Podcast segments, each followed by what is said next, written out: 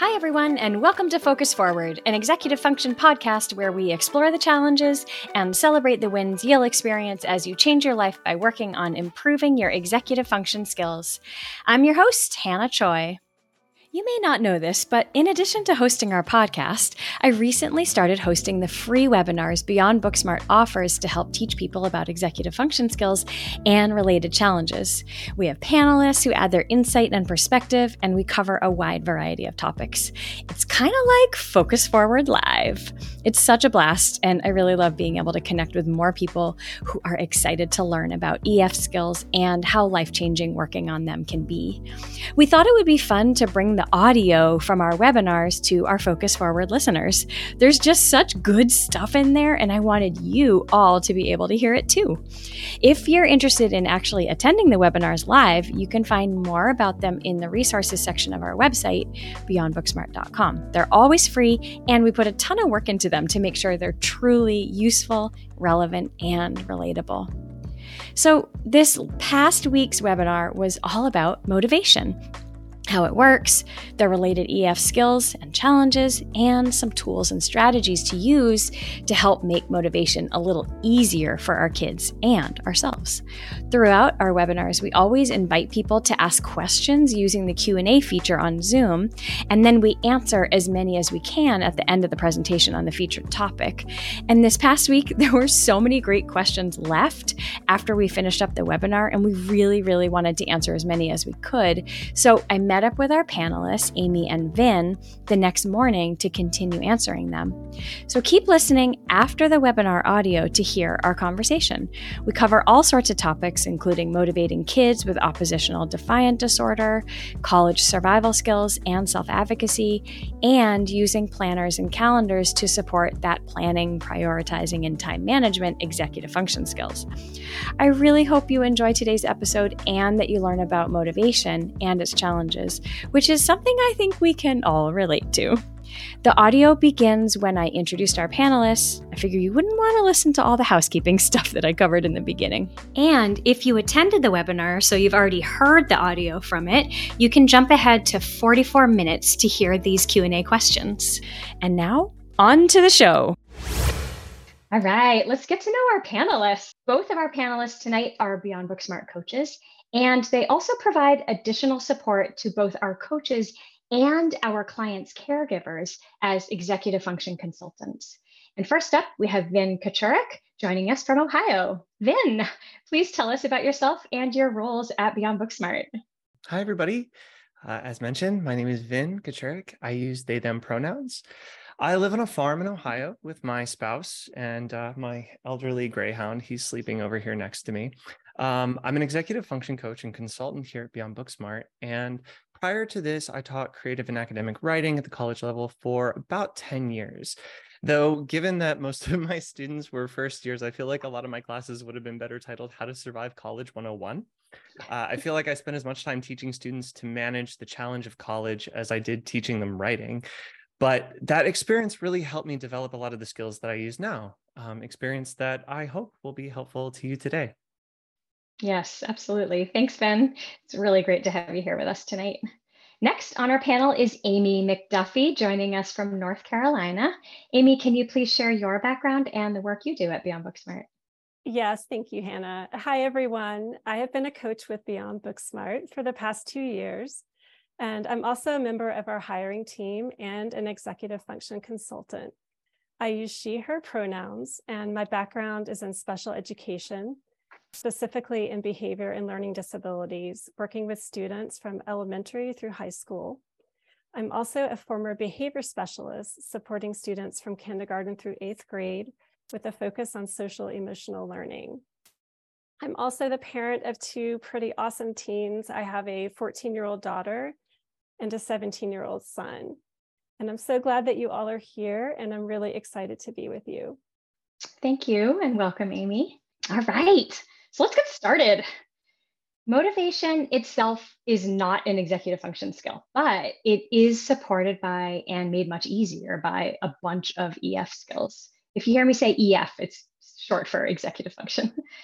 Cognitive flexibility is needed to imagine a future state that is different from now and come up with ways to achieve it. Working memory helps to keep that future goal in mind. Organization and planning are needed to sequence the actions to get ourselves to that future state. And task initiation gets it all going. And emotional regulation helps us maintain optimism and persevere despite setbacks. So it's not really surprising that kids with EF weaknesses or ADHD can have concurrent issues with motivation. However, these underlying executive function challenges are often to ignore are often ignored or unrecognized, or worse, misconstrued as laziness. So, all of these EF skills that help with motivation live in the prefrontal cortex, our thinking brain. It's right behind your forehead. So, if we have these prefrontal cortexes and EF skills that are supposed to be helping with motivation, why is it still so hard to get motivated? For kids, one huge part of the answer to that question is that their executive function skills are still developing, they're still emerging. And these skills don't fully develop until our mid to late 20s. So, in addition to not having access to fully developed EF skills, they also don't have as many years of experience as we do and learning like what works and what doesn't work. And remembering this can help us be empathetic to our children when they're struggling with motivation. They're not doing it intentionally or to be contrary, although it can feel that way. They're lacking the skills. And when we view their behavior only through our adult lens, it can set up unrealistic expectations for them. Our motivation and the related EF skills can also be impacted by systems in the brain. The limbic system, and especially the amygdala, which detects threats, cannot differentiate between real threats like a car accident or a bear attack and perceived threats like a lot of homework or having to clean your room. And so the limbic system detects the threats and then says, alert, alert, get out of here or fight back because this does not feel good. And in doing this, it actually hijacks the thinking part of our brain and it sucks energy and blood and oxygen away from it and makes it harder sometimes even impossible to access our EF skills, which, as we know, we need to motivate ourselves to do the things we don't want to do. So, managing our emotions so that we can stay in the thinking part of our brain is a huge part of conquering motivation. So, stay tuned because we're going to cover the executive function skill of emotional regulation in a bit. Another really, really, really important thing to look at is the ADHD brain and how motivation is impacted by ADHD. Amy, you are our ADHD expert. Can you explain this for us? Yes, thanks, Hannah. So, there's some fascinating research on the impact of ADHD on motivation. And understanding these dynamics can really help us to empathize with individuals with ADHD. So, ADHD is associated with lower levels of the neurotransmitters dopamine and norepinephrine. And this changes how the ADHD brain perceives both reward and pleasure, which causes a lack of enthusiasm for starting or completing tasks. So, this might be one reason you have difficulty with motivation if you have ADHD. And this can also mean that kids with ADHD experience much more frustration and failure than they do success, which has a negative impact on their self perception and also increases stress. So, this can become a real barrier to getting started. It can become a self reinforcing negative cycle and also results in less efficient processing because all that stress just makes the brain shut down. And another big difference in the ADHD brain involves the brain structure called the default mode network, which is the part of the brain that activates when we're daydreaming or not focused on a task or activity. And when the brain is directed towards a task or goal, the default network deactivates. But in ADHD, this part of the brain is more often activated, which leads to your focus constantly being pulled away from what you're doing in the moment and toward completely unrelated thoughts. So that explains why staying focused on really tedious or repetitive tasks can be such a chore with ADHD. It really isn't a matter of will, it's a matter of neurology. And that's why brain based interventions can be really effective for individuals with ADHD. Yes, thank you so much, Amy, for that I know it really helps me to understand what's going on in the brain, and I always work with my clients to help them understand. So I hope you all found that helpful too. And if you're concerned that the causes of lack of motivation in you or your child run deeper than EF challenges or ADHD, please reach out to a mental health provider to explore the possibility of depression or another diagnosis. Okay, so now that we have a better understanding of how executive function challenges and learning differences like ADHD can impact motivation, we can see how the label of laziness is often unfair Yet it can often go a step further. Being repeatedly told you're lazy can weave itself into our perception of ourselves and our inner narrative, like Amy said. And it makes it harder to break free from the label, as you may even begin to believe it yourself. And this is where having someone you can rely on for support who's outside of yourself who doesn't have the same perspective of you. And that becomes essential. They can help break those narratives and introduce new habits and ways of thinking. And I know this comes up often for us coaches. And so, Vin, could you share a little bit about how you approach breaking that negative narrative with your coaching clients? Yeah, uh, I'm happy to. So, uh, as Amy and Hannah both mentioned, that negative thought cycle can be really, really debilitating. So, one of the first things I focus on with clients is finding and celebrating those easy wins. Um, my favorite approaches to this are things like acknowledging overlooked successes and also finding simple goals that are fairly quick to accomplish with little support. So, for instance, if a client tells me that every day they get up with their alarm, I am just over the moon for them. Like to do that consistently is an absolutely amazing skill. It's a solid routine they can build other routines off of. And it honestly, not everybody can do that. And this shifts the perspective from what the client is not doing, which largely comes from those expectations, to what they are doing, showing them that they have skills and strengths to be confident in. And if that same client tells me that they want to do something like keep their clothes off the floor, but they just can't start that task of picking them up, picking them up and organizing them, a simple win could be just taking the time to say, let's try it now and see what we can get done. There's no expectation of completion of the task here. The goal is to take some of the stress out of just initiating that task and celebrate whatever progress comes of it which can often be enough to sort of break that negative mindset. With both of these approaches, though, I always try to understand why the client wants to accomplish a certain task. Because often what reinforces the negative cycle are expectations that don't value the same things that our clients do. Undervaluing the ability to consistently get up with your alarm makes the very tools that can help our clients seem worthless to them. And overvaluing a tidy room can negatively incentivize our clients to prioritize a task that isn't really important to them and often sets them up for failure.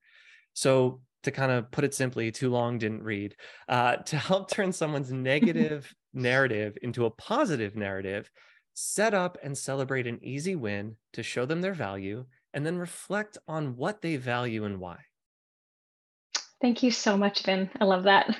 Someone submitted this request with their webinar registration, which I think many of us will relate to. And it also gets to the why that Vin was just talking about. Um, one registr registrant wrote, please help me understand why my son can be so motivated to get schoolwork done, but says that closing his dresser drawers and picking clothes up off the floor or cooking himself oatmeal is too much work. This is such a great question because it illustrates how much motivation is affected by whether we want to do the thing or not, whether it's important to us or not. And our parent perspective sure can be very different from our kids or even our partners. So, in this example, the student is more motivated to do schoolwork than household tasks. And it may be because his schoolwork is just more important to him but to his parent, those household tasks are also really important. So, how can we reconcile these differences in perspectives? Let's check in with our coaches to see what they have to say. All right. So, um, I want to talk to you about a, a tool called HALT, which stands for hungry, angry, or anxious, lonely, and tired, which I find to be really helpful to use this tool. These are all general triggers that can lead to poor self-control. And this is a good tool to use before addressing those differences in perspectives and just communication in general. You know, we all know that if someone initiates an important conversation when we're exhausted or haven't eaten all day, it's so much harder to receive the information and have a productive conversation. We're just not as great at communicating when those needs aren't met. And speaking of communicating with our kids, I know that we all want to help, to problem solve, to jump in and be a fixer. But we really have to remind ourselves that listening is the most important thing we can do when our kids open up to us. And this requires us to really tune in and avoid focusing on our own responses while our kids share their struggles with us. Our colleague Denise taught me the acronym WAIT, which stands for Why Am I Talking, as a reminder to just listen. We also have to remember that our kids' experiences are very different from ours. We really have no idea what it's like to grow up in 2023 and it's just not helpful to operate from the place of when I was your age. That's so true, Amy. Thank you. And um, another tool to kind of go along with that, that I like a lot for this, is Covey quadrants. Uh, Covey quadrants, or sometimes referred to as the Covey time management matrix or the Eisenhower matrix, got a lot of names, is a framework for prioritizing time and tasks. So essentially, each task is classified by its urgency and importance, which then organizes it into one of the four quadrants shown here. So, quadrant one uh, is the urgent and important quadrant. It's the top priority, the thing you really need to get done now. Uh, an example might be the big math exam is tomorrow and you need to prepare. The action for this is do it to the best of your ability. Complete that task as you can. But keep in mind that putting too many tasks in this quadrant can be overwhelming and often causes burnout, which may be why, you know, uh, in the question, the kid was like, oh, I can't make oatmeal, but I can do my homework. Well, that's because that quadrant was already full. In quadrant two, the not urgent but important quadrant, uh, that's for things like keeping up with an exercise routine. Uh, the action for that is schedule it. This is something that you want to make as routine as you possibly can. And because this is where the deep work and skill building really happens and where most people tend to be at their best. Quadrant three, urgent but not important. Something like it's garbage day, your chores need to be done tonight an action for that is to either delegate it or ask for help with it. Uh, this quadrant often involves learning to set boundaries and advocating for yourself by asking for help when it's needed, or learning to say no to what you can't accomplish. And lastly, quadrant four, the not urgent and not important quadrant, that's for things like watching TikToks or TV. Uh, the action for this is unfortunately delete it. Uh, these are often low value instant gratification and avoidance coping strategies, which isn't to say you can never enjoy a little fun and leisure time, but just not to the detriment of other priorities. So, if defining urgency and important importance feels a little too subjective to you, something you can do is use just a simple 1 to 10 rating scale to help clarify the value of each task. Using this framework allows us to better see and illustrate our own value systems.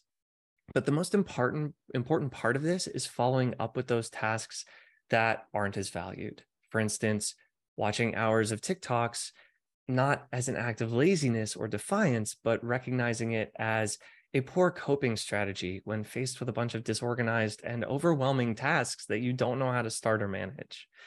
Recognizing this provides an opportunity, like Amy was saying, to better understand differing perspectives and reconcile those differences in expectations that can often lead to conflict. Uh, thank you for those, Vin and Amy.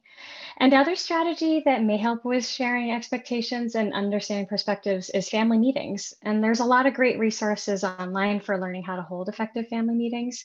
And yes, you'll probably get some pushback from the kids, but stick with it. The experts promise that it's worth it in the long run. And you'll want to keep that HALT tool in mind and make sure everyone is well fed and rested before you start the meeting. All right, so now that we've learned about the development of executive function skills, motivation, and the brain, and how differing perspectives can play a part, let's look at some specific tools that can support motivation, as many of you asked about this. Vin and Amy, what are your favorite tools and strategies to use with your coaching clients to help them get motivated? Oh, um, so one of my favorite ones, it's actually two tools. Uh, I use them together. Uh, it's a combination of first step and five minute goals. These are two of my absolute favorites, and I tell clients to use this all the time. Um, I find this really effective for task initiation, which can often be the most challenging part of any task. As the name suggests, uh, first step is all about finding the first step to a task. makes sense. And five minute goals makes doing that step seem a little bit more manageable by setting the expectation of only having to do that task for, you guessed it, five minutes after those five minutes, if it's not so bad, then, you know, keep going. Great. If you can't do it anymore, then just celebrate that you did at least five minutes of work, which is infinitely more than doing nothing. It seems simple and straightforward, but part of why this is so effective is that more often than not, we tend to view tasks based on their last step. We make dinner, we finish our homework, we go for a run, and so on. And we lose sight of the initial steps that we need to get there, like deciding what to make for dinner, gathering homework materials, and warming up for a run. But even knowing where to start isn't always enough to muster the motivation, especially when the steps that follow feel big and insurmountable. So this is really where 5-minute goals comes in to better manage those expectations and keep the focus more on those short term steps that ultimately lead you to that task completion. Thanks, Vin. That's really helpful. Um, another tool that, that I like to use to address motivation is called decisional balance. And this tool examines the potential benefits and costs of making a change and also for keeping things the same. And this can really help determine why making the change or doing the thing is important to you. Even if it's something that you find really mundane, you know, thinking about is there some bigger benefit down the road? You know, motivation can really be impacted about how we feel about a task. And I just think this is a really great tool. It also supports self regulation, metacognition, and even planning, prioritization, and time management skills. Yes, thank you, Amy. And I wanted to bring up Covey quadrants one more time because, in addition to helping us understand each other's perspectives, as been shared with us, this tool can also help us with motivation. And by completing the activity of the Covey quadrants, you practice the executive function skills of planning and prioritizing. And Covey quadrants can help you define what you truly need to work on first and because sometimes it can feel like everything is urgent and important, which can make it hard to get started. And so Covey Quadrants kind of helps you narrow it down. And it can also remind you of those quadrants and those activities, sorry, in quadrant four, which might provide temporary relief from the discomfort of doing the things in quadrant one and three. But in the long run, these activities can have negative consequences. They divert time away from the important and urgent tasks in quadrant one. And they also divert time away from those energy giving and rewarding activities that are in quadrant two. And if you're having trouble getting buy in from your child or even yourself to do this whole Covey quadrant exercise, you might instead try simply making a list of everything that needs to get done. It sounds simple, but it really does help to get it out of your brain and onto paper. And just like Vin said, thinking about tasks as a whole can feel insurmountable, but seeing them written down one by one can help. Okay, so let's quickly visit the emotional uh, let's quickly visit emotional regulation. That's an executive function skill that is key to pretty much everything. Um, that was what we came, I mentioned that back when we were talking about the brain. So, as we learned, being able to regulate our emotions is a huge, huge piece of the motivation puzzle. And it's much harder to use our EF skills to complete or even start a task if our emotional brain is taking control of the situation instead of our thinking brain. So, panelists, would you please share your favorite emotional regulation tools that help us stay in our thinking brain? Yeah, sure. Um, I'm personally a big fan of breathing. um, needed to stay alive, but some simple deep breathing techniques can also do wonders for emotional regulation, especially with just a little bit of practice. Um, one I'm particularly fond of is the four by four square breathing technique. So you breathe in for four, hold for four, breathe out for four, and hold for four. And there's tons of other variations on that as well. There's ones with you know visuals geometric visuals and and meditations to follow and things like that. But what i find most effective about this is that it gives something specific to focus on. The counting or the visual gives you something specific. I hear a lot from my clients especially those with adhd that they just they cannot meditate because they can't keep their mind clear there's just too many thoughts and they don't know how to put them aside counting using the four by four can aid that focus to practice deep breathing even without a clear mind and you still get the one of the most beneficial parts of meditation from that I totally agree with you, Vin. Um, breathing is such an important tool for emotional regulation. And going back to our HALT tool for just a moment, I think we also need to be mindful of the role that sleep plays in emotional regulation we can probably all attest to the effects of a poor night's sleep. You know, we tend to be so much more irritable and vulnerable to stress without sleep. So, just a few tips for improving sleep are sticking to a regular wake up time each day, getting some sunshine in the morning if possible. This really just helps to reset our internal clocks. And making your bed a sleep haven. So, avoiding using it for work or homework and also avoiding blue screen light because that really stimulates our brains. I also encourage clients to establish a bedtime routine that includes calming activities leading up to bedtime. You know, something like reading or practicing that deep breathing. Um, even using an adult coloring book can be really soothing. Really, just anything that signals to our brains that we are preparing for sleep. Yes, sleep is so important. Thank you so much for sharing those, Amy and Vin. Those I, I use those. They work very well for me. And I also need to make sure I get a lot of exercise. And I also notice my kids do a lot better when they've been active. So, something to remember is that with these emotional regulation tools and any of the other tools we mentioned tonight, we have to practice them regularly for them to do us any good. They need to be able to come easily to us when we need them. And that's only going to happen if we practice them. And sometimes kids can be resistant to using external tools. So, what we can do is normalize using them by using them ourselves. And we can show them, like, hey, I'm going to write this down so I don't forget it. Or my day is going to be crazy. So, I'm going to write down everything that I need to do. And so, showing them that you can use those external tools and have it be really helpful. Okay, so we're going to jump into our Q&A and see what questions we can answer for you. Thank you for dropping some in there. Um, let's see. Hey, Amy, would you like to share um, how we can teach executive function skills over the summer? Summer's coming up. Sure. Um, I think summer is a really great time as coaches uh, to work with clients on EF skills because it really gives us the opportunity to work with clients in a you know low stakes, low pressure situation um, you know, looking at what their goals are, what their interests are. Um, uh, personally, I have really enjoyed coaching in the summer by um, tapping into clients' interests. Um, last summer, I worked with a client who wanted to learn how to create a graphic novel.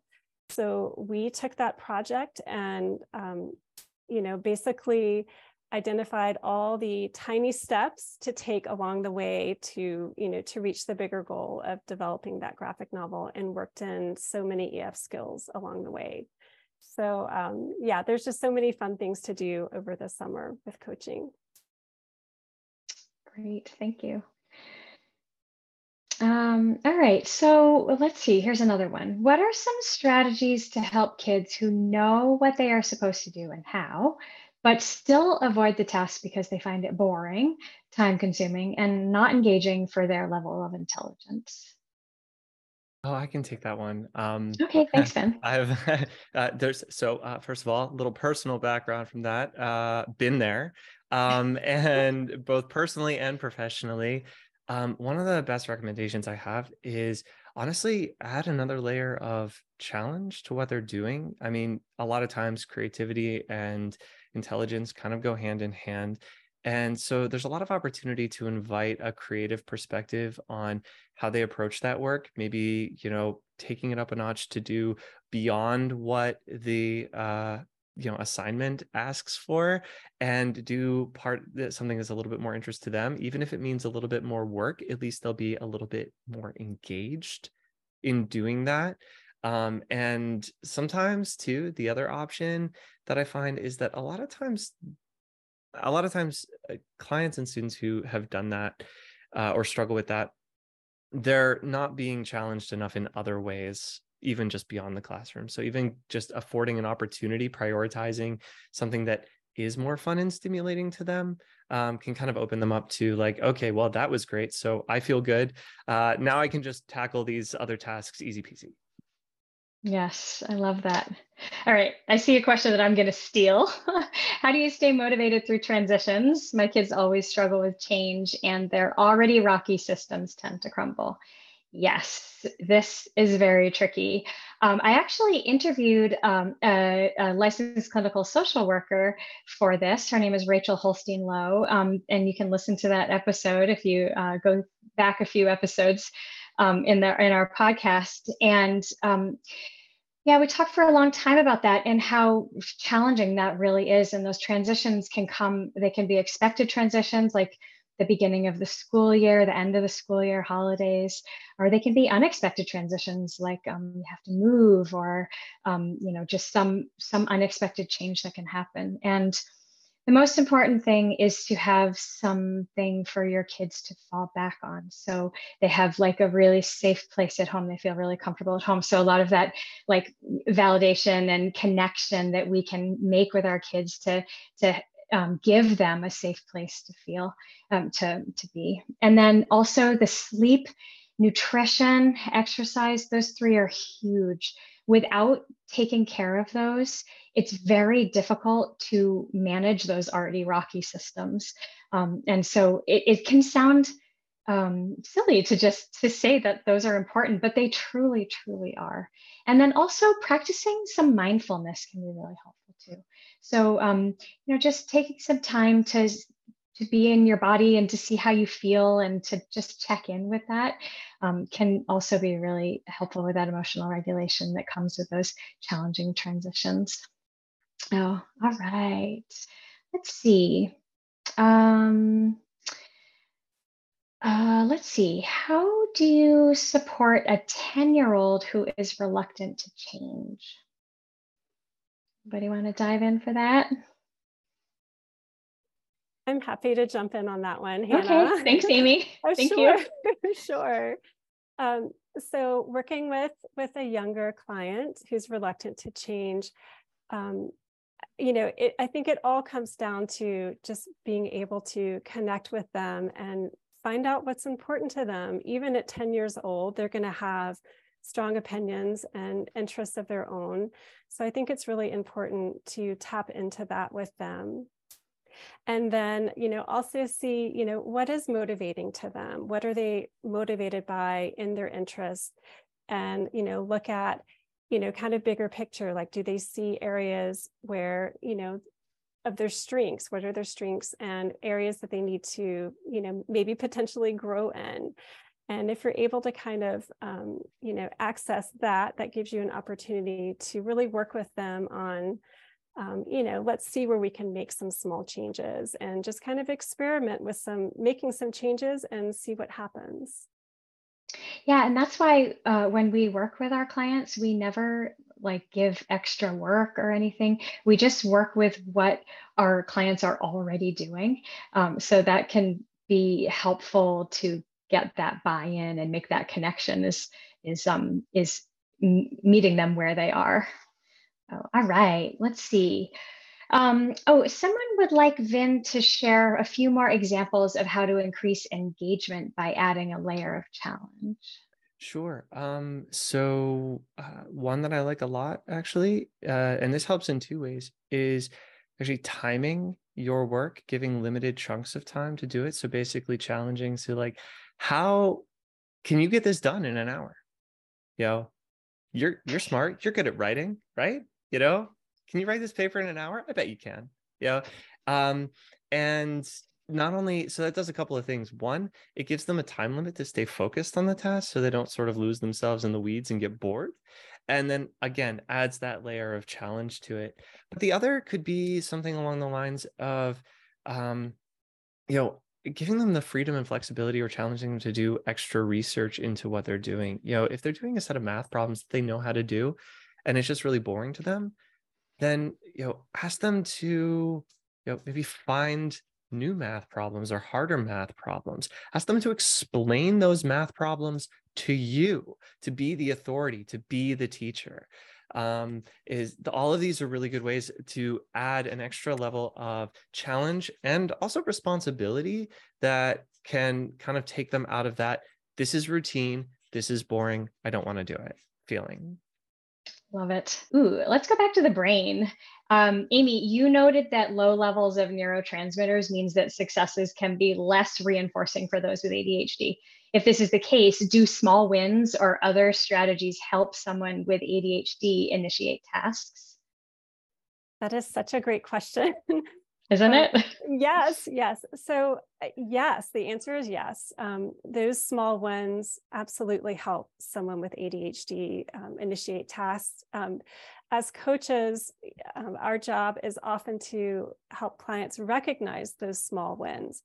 I find that working with clients with ADHD, they tend to have more difficulty, you know, recognizing what those small wins are, or just not seeing not seeing them at all.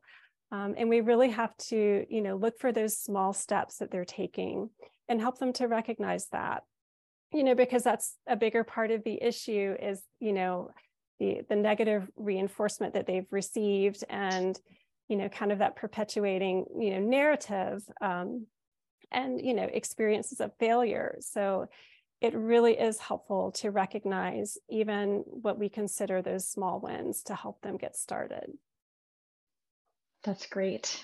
Thank you.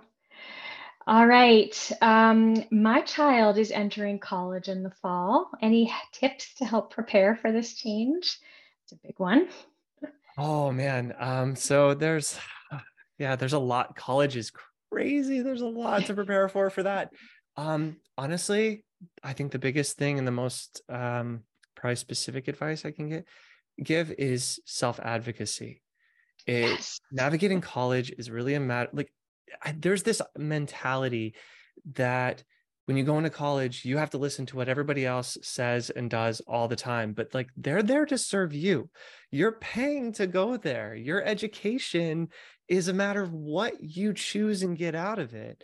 So there's a lot of self advocacy needed, especially in terms of saying, hey, I need help with this. Hey, I need help with that. How do I do this? And there's tons of resources on campus. The best and most successful students I've seen are the ones who are not afraid to walk into somebody's office and be like, hey, can you help me?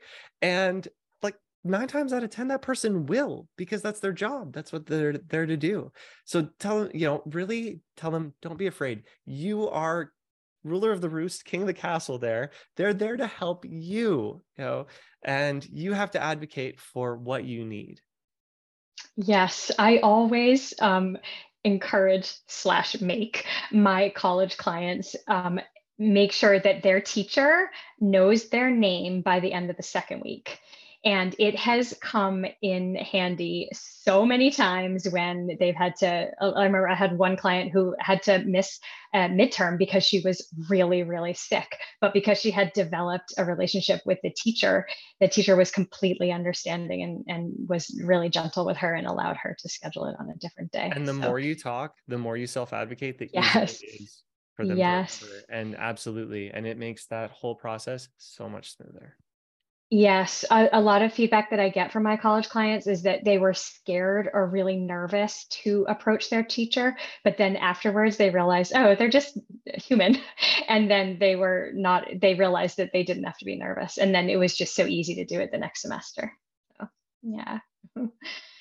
Um, something else that uh, I uh, recommend for um, for entering college is just understanding the 80-20 switch. So when you're in high school, um, you know, like the 80% of it is um, done maybe like in in school or with a lot of support and then 20% of it you got to do on your own but it's the complete opposite in college and there's just 20% of support given and then you are responsible for that other 80% and that can be really shocking. Um, i had a client say to me i realized that i have to spread out my work over a few days and not just do it all like the night before it's due which is usually what we have to do in high school just do it the night before it's due so that's a good thing to keep in mind. All right. Um, okay, so since this webinar addresses kids, are there any suggestions for motivation that apply to adults? I, I just want to say that everything, all of this can yeah. be used for adults.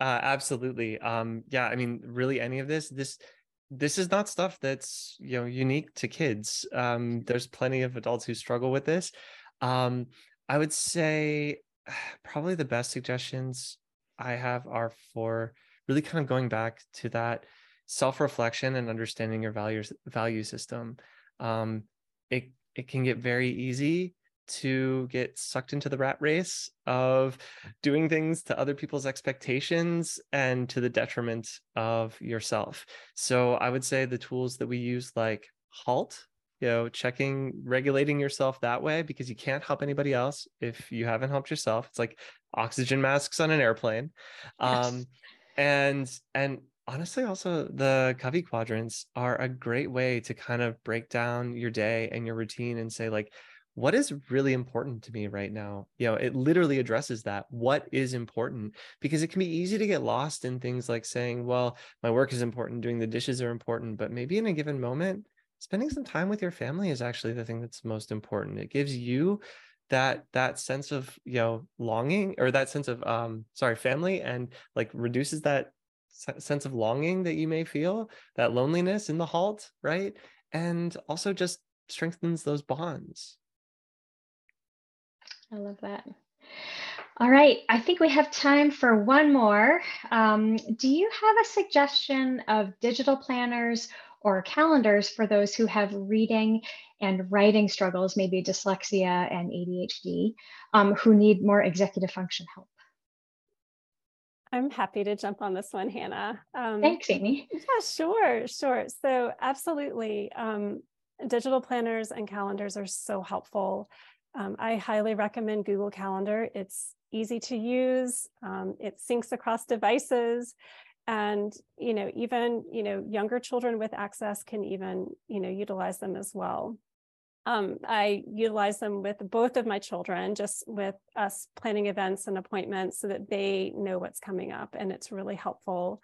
There are, so many other apps to use um, as planners as well. There's iStudiez Pro, um, my study life i know that that one is free and i believe it was actually developed by um, a student with, along with her mom. Um, it's a really good one and i know a lot of clients who also use the todoist app as well. So there are just a number of them out there um, and just on a personal level i also really i know this is not digital but i i use a bullet journal for myself along with my google calendar and um, it's just a great way to kind of list out all of my to-dos each day in conjunction with my calendar. So Can I, I add one helpful. thing to that bullet journal? Yeah. Related to motivation. one of the things I love about physical planners is I always suggest to my clients customize them, personalize yeah. them, yes. cover them in stickers, draw all over them. Because honestly, we like pretty things. And if it's pretty and attractive, we're going to use it more. Mm-hmm. Absolutely. I love it. That's my combo too, is the Google Calendar and a bullet journal. Can't live without it. Okay, so this is where we ended our Q&A section of the webinar. Now, keep listening to hear the rest of the conversation that I recorded with Amy and Vin the next morning, which I might add was Vin's first day of vacation.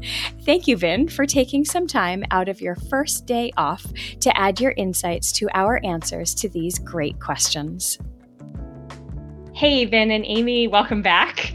Hey. Uh, we had so many awesome questions at the end of last night's webinar that we just really wanted to get back into and answer some of them, right? Yeah. Yeah, thanks for joining me again. Sure. Um, Thanks so much. It was great last night. Yeah. Wasn't it? It was so fun. Yeah. yeah. people ask such good questions too. I always wish we could see them. That's the one thing that I don't like about it. it.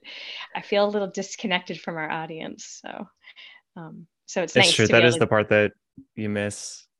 Yeah. Getting that like good audience feedback is really yeah. is really great. yeah, it's like everyone has masks on. Right. yeah. um, yeah, so let's dive in. Um, let's see, what's the first one? All right, what are the strategies to develop motivation in teenagers with oppositional defiant disorder? What a great question. That is a really, really good question, Hannah. Um, honestly, I think that the strategies are pretty much the same as what we, what we have already discussed but just knowing that it takes so much more time um, a lot of patience um, you know to work through those strategies and you know really you know sharpening those communication skills that we had talked about is really really important here and i think that you know any opportunities for you know autonomy and you know giving the child ownership in the process is super important in these situations um hey, and uh, amy yeah, oh i'm sorry yeah. i didn't mean to interrupt i just no. In the webinar last night you talked about like the there was a lot of talk about like the neurotransmitters basically acknowledging the bad more than the good right. a lot of times and do you think that oppositional defiant disorder, like one of the issues, is that being told to do something takes away that feeling of personal success and value of the task because you're doing it for somebody else's expectation and not really your own? That makes it feel like extra negative. I don't know. Does that tie in at all? I think it does because I think that you know again that that piece of autonomy is so important here. So I think that's a really good point, Vin. Um, and you know kind of going back to that you know negative track piece i think that this is another situation where i mean that's a hard diagnosis to have for a kid mm-hmm. um, it, it, really is yeah. and you know i'm always concerned like when i see that that label of what the child's perception is and what they understand about that.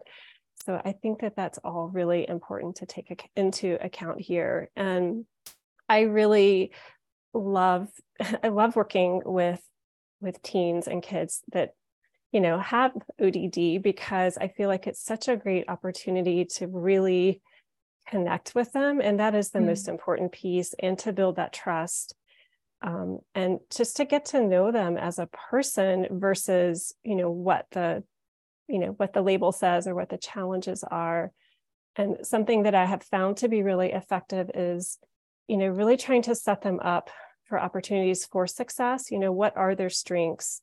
And, you know, giving them opportunities for leadership.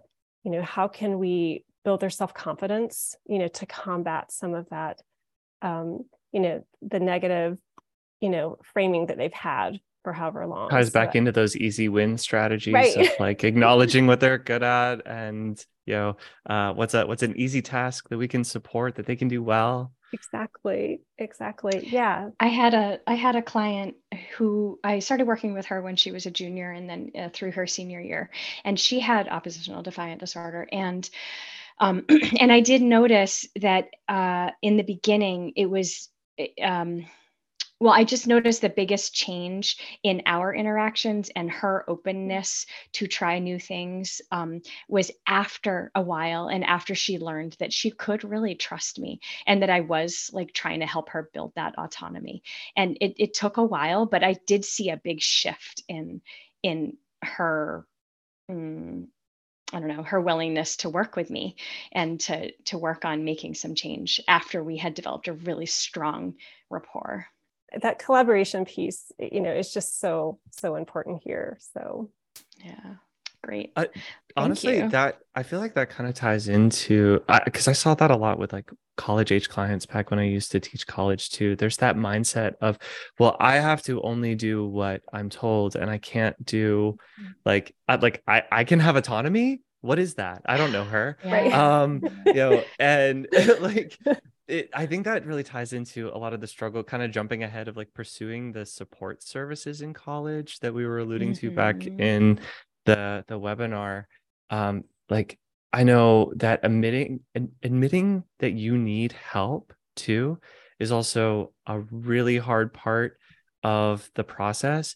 You know, yeah. and again, I feel like the autonomy and the trust are the big parts of getting somebody to admit that they need help. Like knowing that they're not going to be chastised for it or mm-hmm. you know like made fun of or torn down or anything like that because again there's just there's so much i hesitate to say fragile ego but when when the systems that you've been taught aren't working for you and you spend your whole life feeling like you're behind everybody else you know where do you develop the self-esteem and the yeah. self-confidence you know yeah.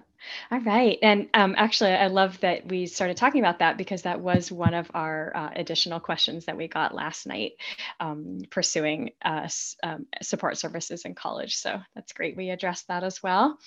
All right. Um, kind of on the same theme is starting school a starting a new school a good time to start new habits or is that too much what are, what are oh, our thoughts on that i i love that question um, I, I think it's the perfect time to start new habits because you know starting a new school or a new school year i mean that is that is a fresh start. So i feel like that's the perfect opportunity to to try doing some things differently you know getting into a different routine and establishing you know those habits figuring out what works. So yeah i think it's the perfect time.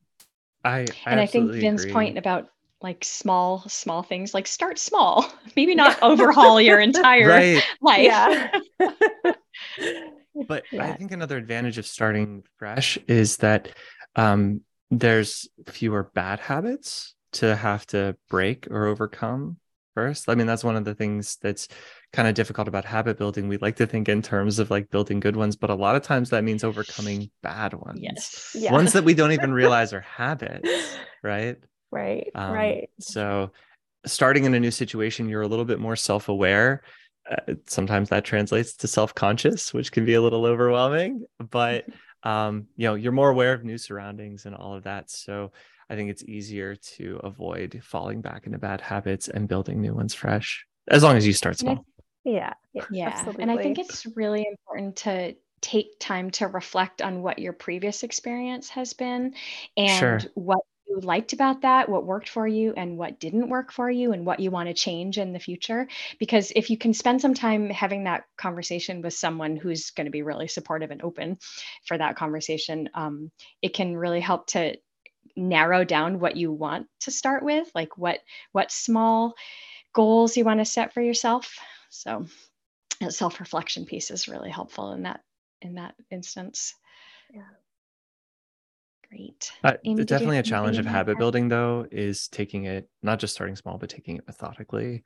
I'm just like thinking, I'm thinking of the example of like all the people who are like, you know, New Year's resolution style habit building mm. of like, mm. I'm going to start my new diet and go to the gym and I'm going to have, you know, I'm going to be perfect and all of that. And it's like, okay good luck with that because like you're yeah. starting two right. brand new skills and habits that you know and you're like expecting results in a day and setting super high expectations and it just doesn't work that way yeah, yeah. and I, I think that like that's a big piece of starting you know starting anything new is also looking at like you know what's likely to to trip you up what's likely to get in the way here of yes. of this working for me because it's re- i think it's really easy for us all to you know to set goals and unless we look at like really what are the obstacles and how do i address those you know i i think we can not be as successful if we don't look at those pieces too reckless ambition i always the ask dark my... side of motivation I always ask my clients, is the goal that you're setting realistic and reasonable? Right. like be honest. Let's look at, you know, all of your life experience so far. Is this realistic and reasonable? Because you want to set yourself up for success. Nothing worse than not reaching any of your goals because you've set them too big. All right. Um okay. Here's a coaching question. Um, how often would someone need to meet with an executive functioning coach to make it effective? Once a week, every other week, more than once a week? I think Well, it really depends on the client. Um, I think once a week is a great starting place. Uh, sometimes I've done twice a week, maybe broken that larger time down into smaller chunks. What about you guys? Yeah, I, I do think it's a good place to place to start excuse me. Um, you know just depending on what the needs are and you can always you know make adjustments from there. I think what it comes down to is consistency right? Right. Yeah. so whatever whatever you determine is the right amount of um, of sessions or the right duration or frequency it's the consistency makes a huge yeah, difference. It's very important with anything, right? Yeah. yeah. yeah. True. Basically yeah. with anything. yeah. yeah. Keeping that momentum going is so important. Mm-hmm. So. Yeah. Yep. Yep. All right. Once a child gets interested in something that they wanted to do, how do you keep them motivated to continue with it? Like clubs, clubs or sports. Um, they love the sport and playing, but they don't want to go to practice. Oh my goodness. This is so familiar, Hannah, just as a parent. um, yes. so my my response to this might be a little um, a little different, but I just having had personal experience with this in my home with my kids, um, I, you know, we do things a little differently now. Um, and, you know, when there's interest in, let's say, playing soccer this season, you know, we sit down and have the conversation about what those expectations are and what it means to commit to doing this thing. Um, you know, there are going to be days where you don't feel like going or you don't want to go or you're just not as interested at times. But, you know, we really talk about those upfront expectations so that we know what we're getting into and and the follow through that like okay so you want to do this and you know we're committing to do this for the next couple of months and that means going to practice and, just kind of laying it all out there before you know officially signing on to take on this thing.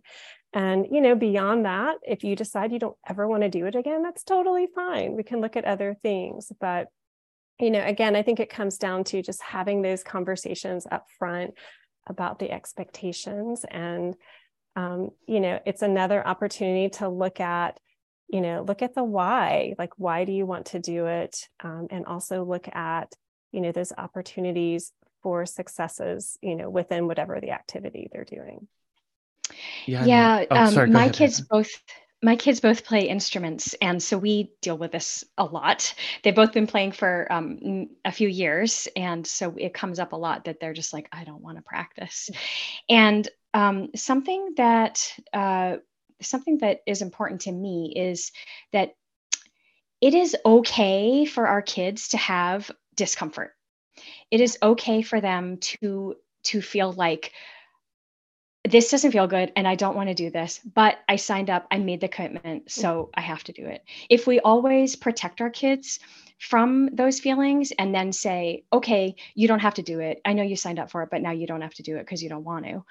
No, like I, I think they need to follow through on the commitment that they made. And yes, they're going to feel some discomfort, but they're also, you know, like you said, the expectations were set up.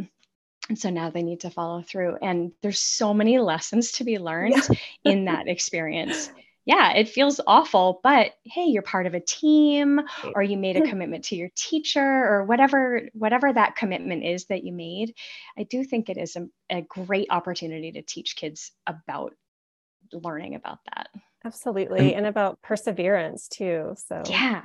Yeah, that mm-hmm. discomfort really like learning to sit with that discomfort is what helps you switch your perspective from have to to get yes. to yeah.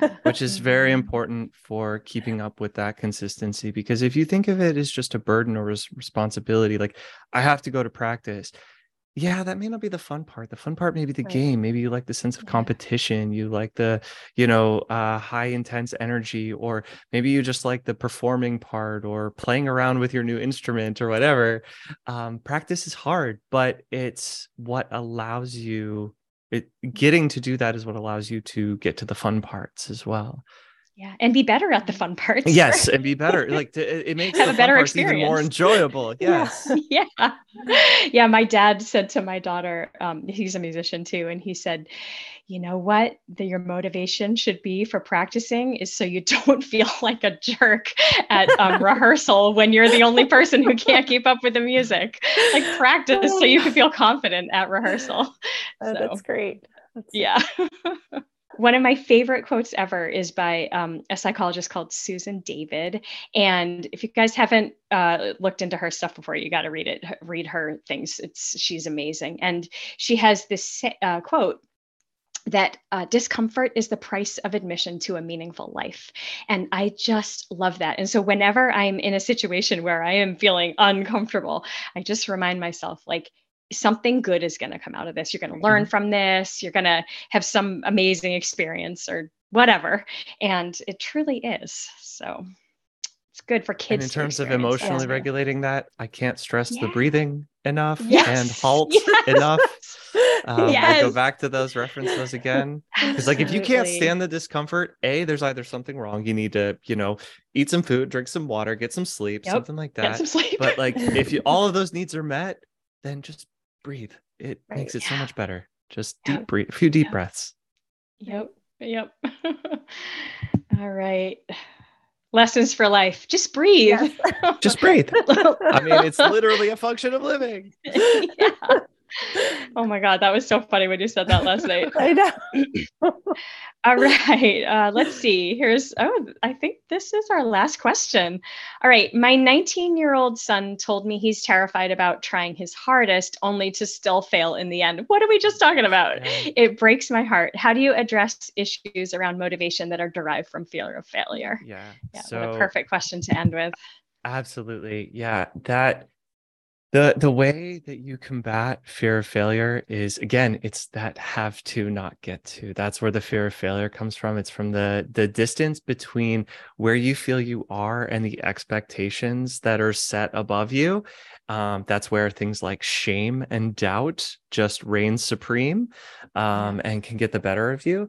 So, a couple things to do with that is seeing it less as the end result is the expectation and the doing is more the expectation, finding the value and the joy in the doing. The hey, I'm learning how to do this. Again, it comes back to starting small though. You know, do it with low stakes things. If it's a high stakes things thing like uh, a final paper or a big game or something like that where it's all on the line no that's that's too much it's very overwhelming but i think giving like little like bits of like autonomy or responsibility to allow someone an opportunity to fail and get comfortable failing and learning from that failure in a low stakes environment um things like okay so you know you're going to be in charge here's here's a house plant. You now have a house plant. Here is a living thing that's going to depend on you. Here's some instructions for what it needs and how to take care of it.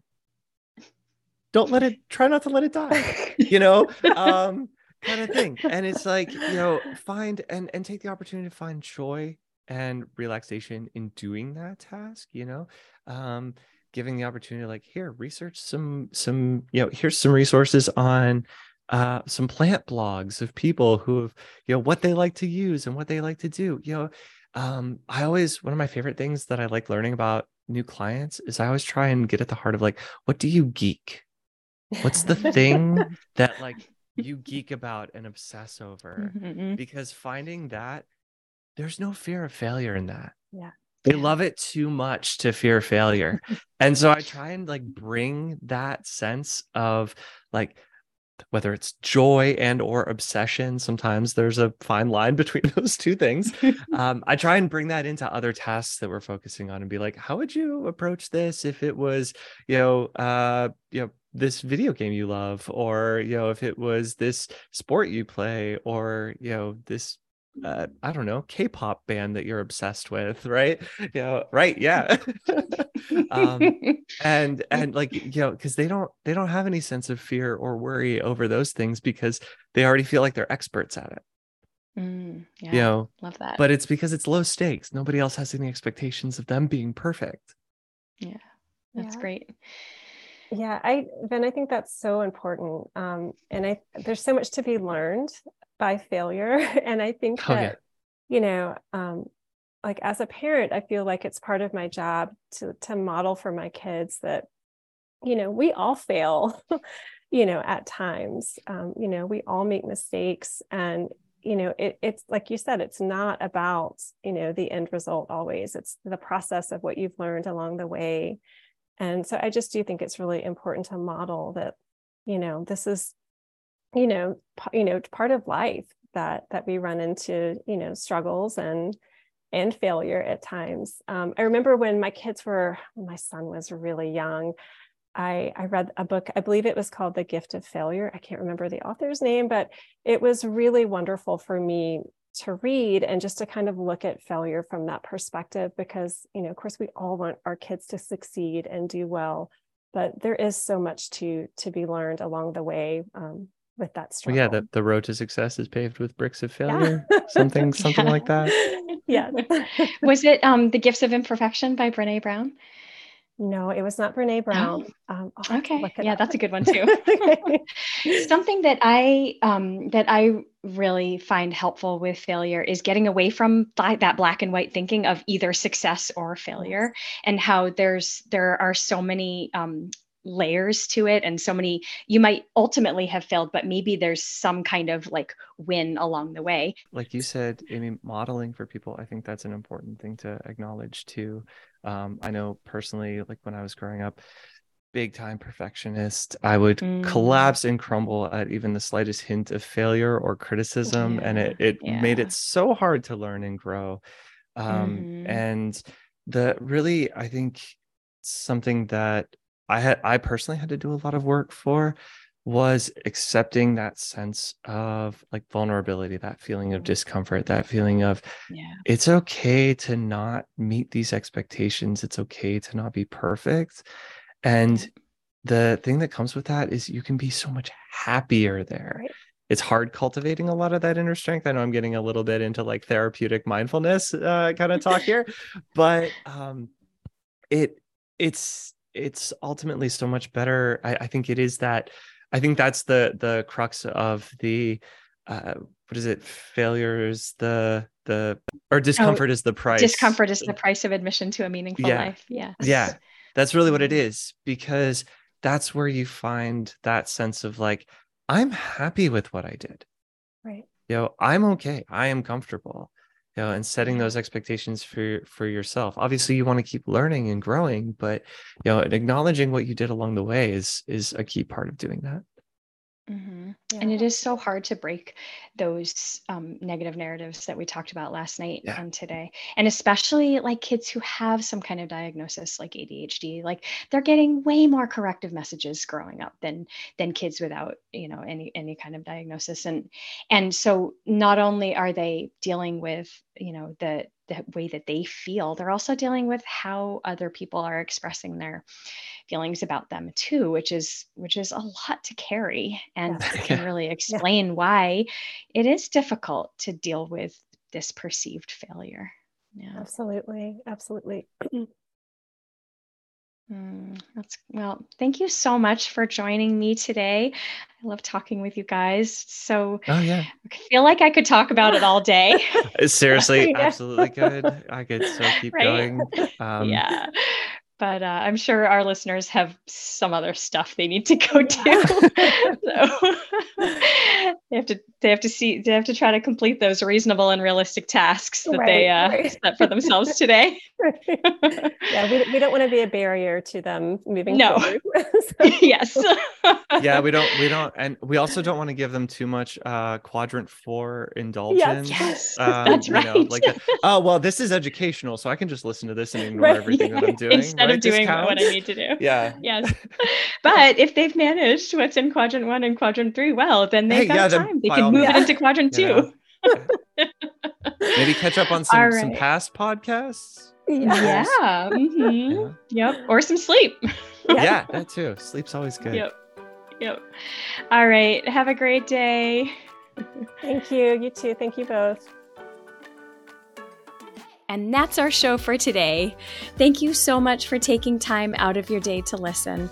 I really hope you learned something about motivation. And if you want to watch the entire webinar, you can find the link to it in the show notes. And I also included some links to some of the graphics that we shared during the webinar. You can find out more about upcoming events by signing up for Beyond Booksmart's monthly newsletter, the Monthly Think, or by checking the events page on the resources section of our website. If you know anyone who might want to learn about motivation, you can share this episode with them. And you can reach out to me at podcast at beyondbooksmart.com. I'd love to hear from you. Please subscribe to Focus Forward on Apple and Google Podcasts, Spotify, or wherever else you get your podcasts.